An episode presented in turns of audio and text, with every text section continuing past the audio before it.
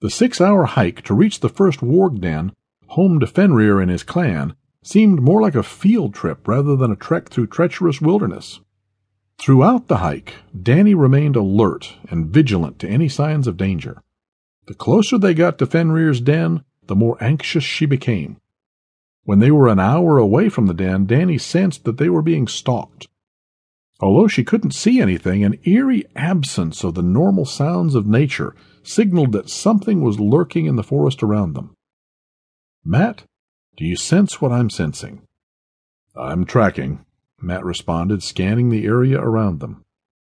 Picking up on the tension in their voices, Shakoba began to take notice of their nervousness. What is it, father? Something is out there stalking us, Matt replied, without interrupting his vigilant scanning of the area around them. By now, Matt and Danny had their shotguns in hand and around chambered. Shakoba, make sure you stay between me and Dr. Martin. I want you to stay behind my right shoulder at all times. Yes, father, Shakoba replied as he scurried up into position behind his father as instructed.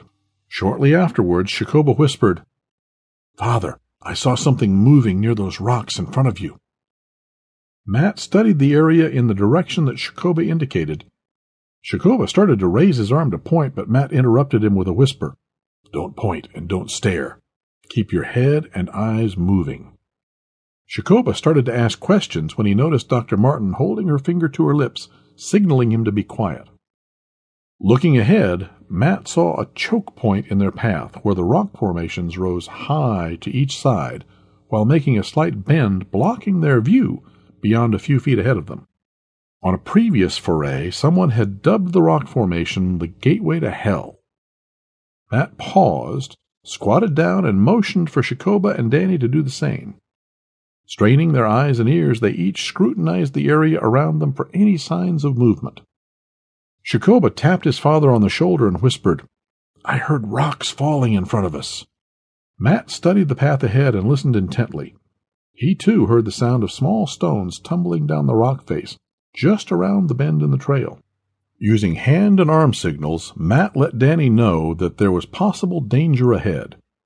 Searching for an alternative way around the danger ahead, Matt pulled out his map and oriented it to the terrain around them.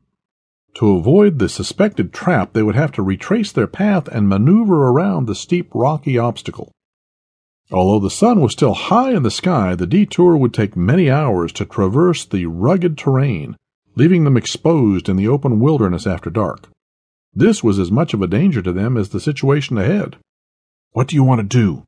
Should we try and go around? Danny asked in a whisper. It would take two. Suddenly there was a crashing sound, and the ground seemed to shudder as a warg rogue leaped down from the rocky ledge onto the path in front of them. In the blink of an eye, Matt and Danny both spun around and raised their shotguns into position ready to fire. Wait! Hold your fire! Matt called out. The rogue crouched down, snarling and growling, poised to attack at any moment. Without warning, Shakoba instinctively stepped past his father and squared off with the warg, taking an aggressive posture of his own.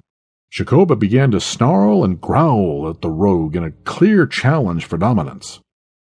Shocked at Shakoba's unexpected action, Matt called out to him, Shakoba, get your ass back here, behind me, now! Shakoba either didn't hear his father's command or was deliberately ignoring him.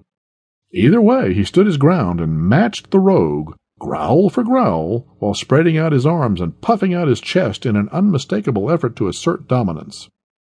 Matt's repeated calls to Shakoba to stand down and get behind him went unanswered. What happened next neither Matt nor Danny could have anticipated. Instead of attacking Shakoba, the rogue suddenly lowered his head and tucked his tail, in a sign of submission to Shakoba's challenge.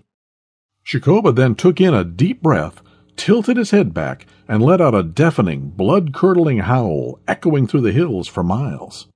Slowly, the rogue began to back away from Shakoba, clearing the path ahead.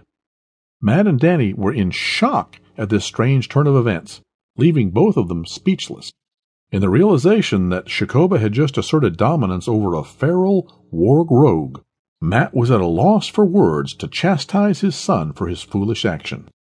Danny stood in awe at his display of feral aggression. It was as if she had just witnessed a true Dr. Jekyll and Mr. Hyde transformation right in front of her eyes.